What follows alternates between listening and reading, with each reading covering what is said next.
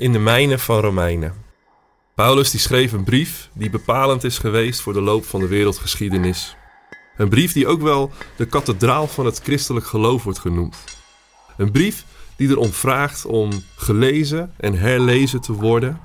Een brief waar je schatten in kan opdelven, waar je in kan graven en waar je in kan zoeken. Een brief van Paulus, speciaal voor jou.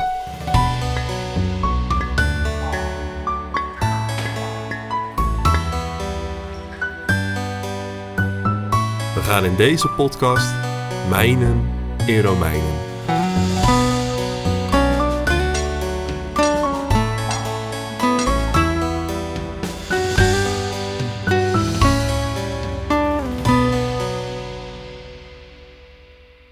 Van de Nieuw-testamentische brieven heeft de brief van Paulus aan de Romeinen de meeste invloed gehad op de wereldgeschiedenis. Onze kerken zouden er zonder deze brief anders uit hebben gezien. De rol van deze brief ten tijde van de 16e eeuwse reformatie kan nauwelijks overschat worden door de doorslaggevende invloed die deze brief had op een jonge monnik met de naam Maarten Luther. Zijn lezing van de brief en de daaruit voortvloeiende gebeurtenissen deden een wissel omgaan in een tijd waarin in brede zin de behoefte werd gevoeld terug te keren naar de bron. De bestaande rooms-katholieke structuren voldeden niet meer aan de verwachtingen en verlangens van veel mensen. De zojuist uitgevonden boekdrukkunst tilde de verspreiding van nieuwe ideeën naar een nieuw niveau en maakte ze beschikbaar voor de gewone burger. Er hingen grote veranderingen in de lucht. Het waren de golven waar Luther, Calvijn en Zwingli in hun dagen ieder op geheel eigen wijze op meebewogen en daarmee het kerkelijke en maatschappelijke landschap reformeerden. Ook vandaag zien we hoe het internet als nieuw communicatiemiddel de verspreiding van nieuwe ideeën opnieuw naar een nieuw niveau heeft getild.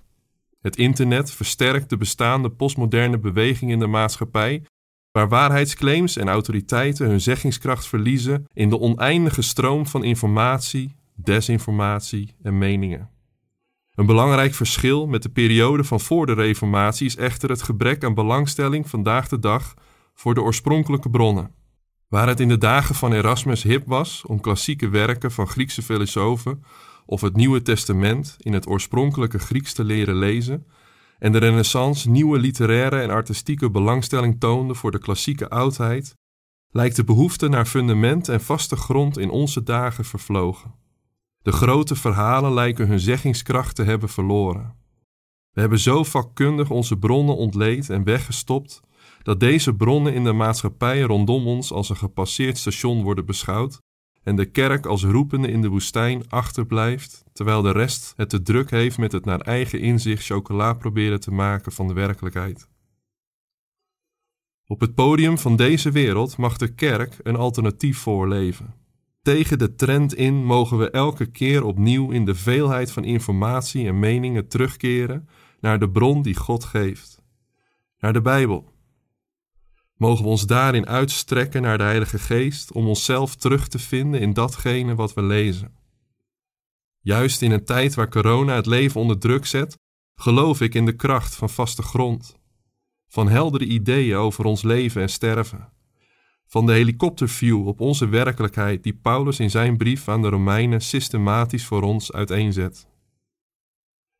De brief van Paulus aan de Romeinen is geen makkelijke brief.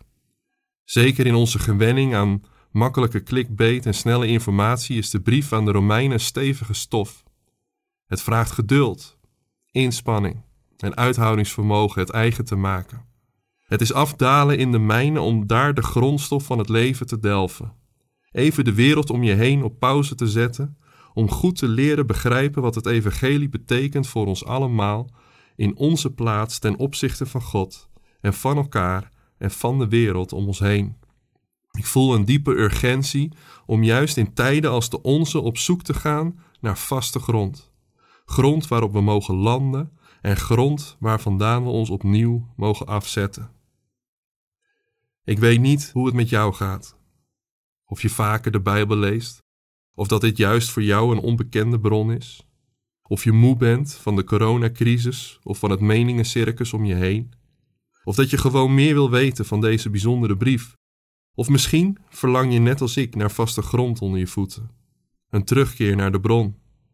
Ik wil je uitnodigen om in de meer dan 40 afleveringen van deze podcast de hele brief van Romeinen te horen en door elke aflevering met een paar gedachten weer op weg te gaan.